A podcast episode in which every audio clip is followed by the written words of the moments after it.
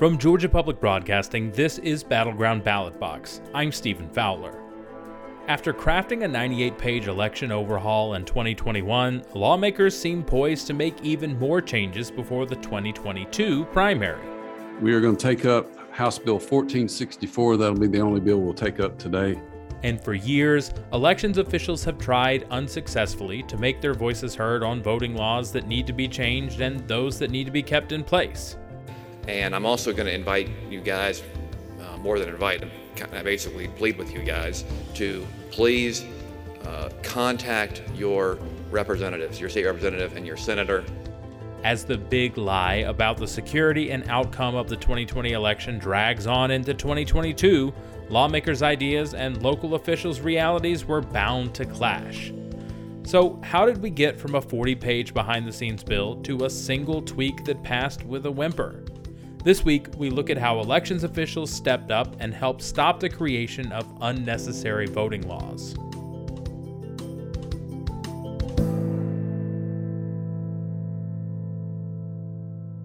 Georgia's DBHDD is urging people to store and lock away all medications to prevent theft and keep them away from children and pets. Old medications can be disposed at Dropbox locations.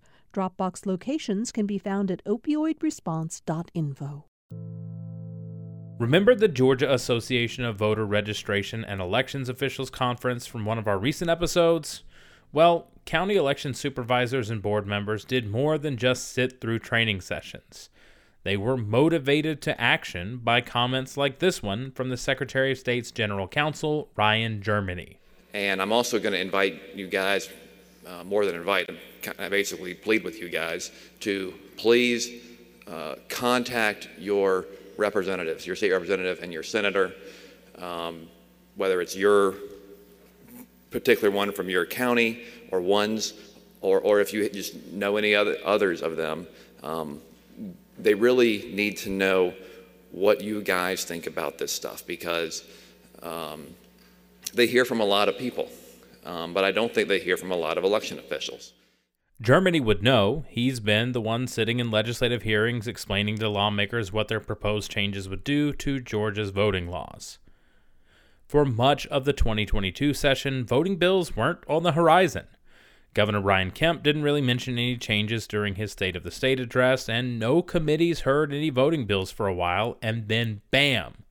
40 pages came to light in a March 9th meeting of the House Special Committee on Election Integrity. We are going to take up House Bill 1464. That'll be the only bill we'll take up today.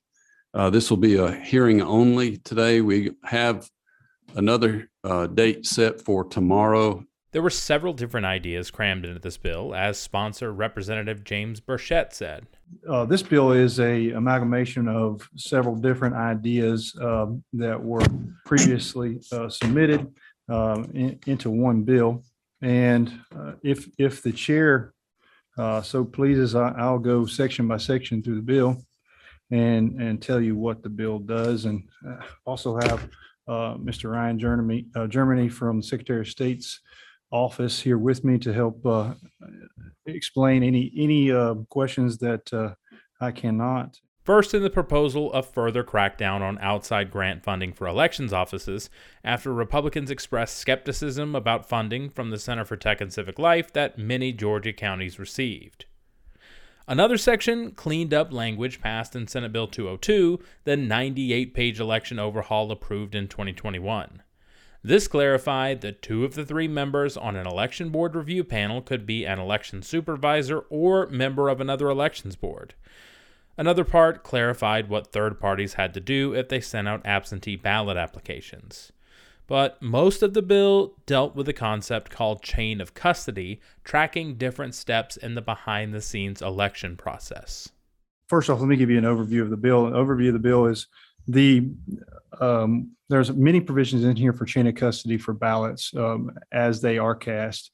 And um, that includes ballots from um, drop boxes and uh, absentee ballots.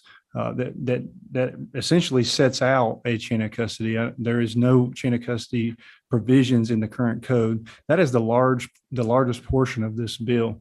Uh, it requires a chain of custody uh, that um, we have sealed boxes and um, seal, um, not numbered seals, but seals that require a cutting, and also a a sort of sheet that tracks who has touched the ballots and how many they've touched and what they've done with those ballots. Many of the many of these sections deal strictly with that. Chain of custody has become one of the many rallying cries for people who claim without evidence the 2020 election was rigged and that large metropolitan Democrat heavy counties manipulated the vote count. This originally proposed bill would have added onerous chain of custody forms to document numerous parts of the behind the scenes election process that's already pretty documented. However, some local officials testified there were things in the bill they liked, like Forsyth County Election Board member Joel Natt. He supported a measure that would give counties flexibility to have fewer voting machines out on election day if more people voted early or absentee. And as an election person, I can't applaud you enough for helping us a little with that. We have limited space at a poll on election day. We have um, to have to deploy one machine or one station actually now. It's not just a machine, it's the touchscreen, the printer, the box that goes around it to ensure privacy. But a new requirement to have additional tracking and counts of unused ballot paper? It has no value to put a security count on that paper would be a waste of resources, time, and energy, with all due respect, Representative. Milton Kidd, the outspoken elections director in Douglas County, had concerns about giving the Georgia Bureau of Investigation power to investigate election law violations. The most uh, concerning piece of the current legislation uh, for me is the idea of bringing in the GBI. The Secretary of State's office has a more than capable state elections division that we're just bypassing with uh, elections issues and bringing in the GBI. When the GBI did get involved in investigating the 2020 election, a review of absentee ballot envelopes in Cobb County only found two that merited further scrutiny out of thousands. Also, Georgia has a history of intimidation and discrimination with voting. Kidd and voting rights groups worried bringing in law enforcement could have a chilling effect. Bartow County Elections Director Joseph Kirk said most of the bill was fine for local officials, but the limits on donations and grants to counties could end up having unintended consequences. I take donations, or I used to take donations of facilities from local groups. I would work in partnership with local groups, you know, in kind donations to help my office created community partnerships that were very that really helped the process helped you know and the the trust that came with my office. So i asked that you exempt those small in-kind donations of facilities and allow folks to go and donate the church donate the, the chamber of commerce rather than being forced to charge them under the current law. We'll hear more from joseph in a few minutes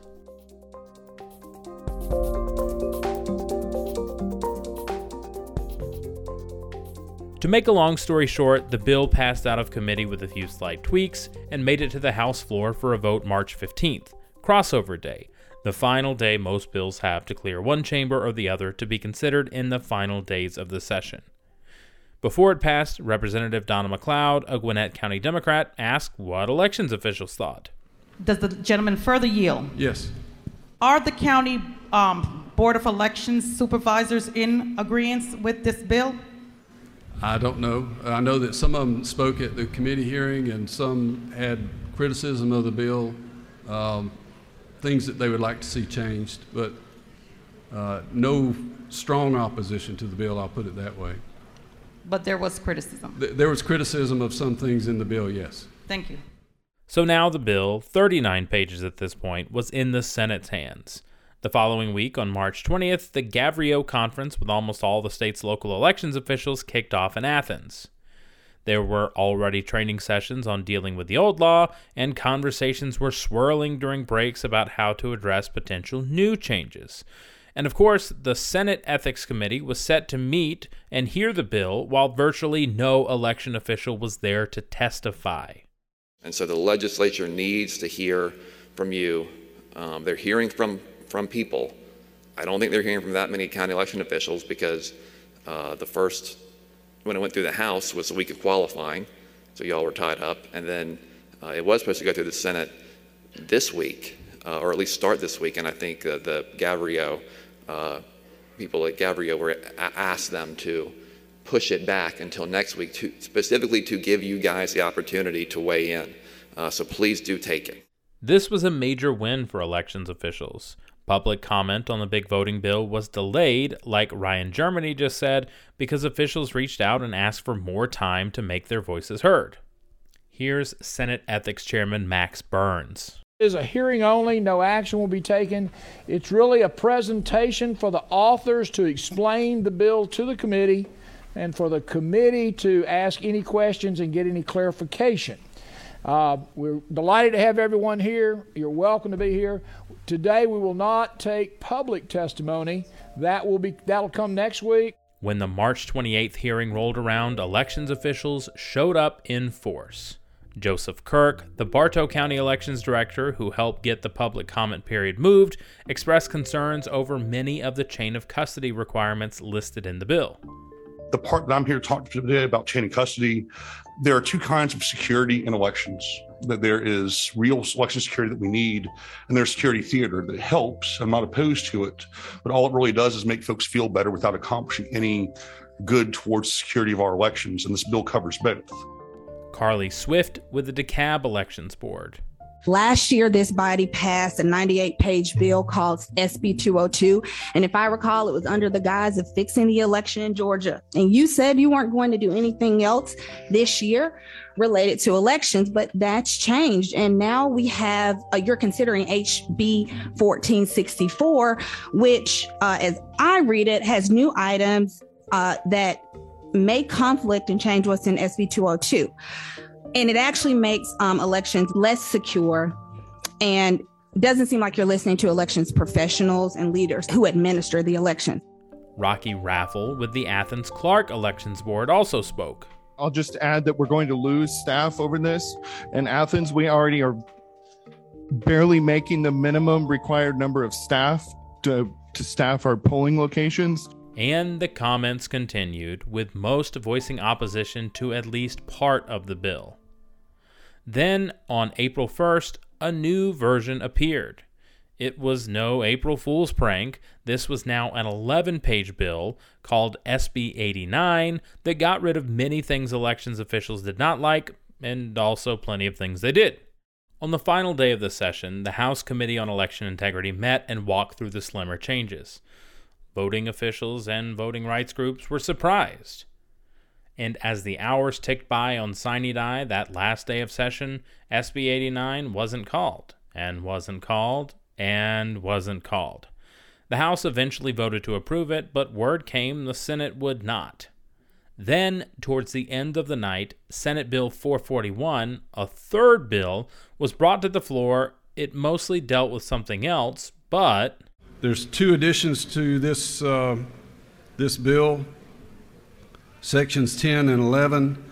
10 is the uh, original jurisdiction for the GBI to investigate election fraud, and section 11 is the subpoena portion of that. That was tacked onto this bill. I urge you to vote for this bill uh, for the to clean up the criminal data uh, in this state, and I'll stand for any questions if you have any. So, after all the hype, testimony, pushback, and concern, the legislature agreed on just one voting change, allowing the GBI to have original jurisdiction to investigate potential election law violations. Was it entirely because of election official testimony? Probably not. Was it exhaustion at the end of session? Maybe. Had there been a string of other high profile bills that Republican lawmakers could point to as victories to distract from far right constituents' complaints about voting? Probably. In the end, that's the somewhat complicated story of how a 40 page bill ended up being a small add on.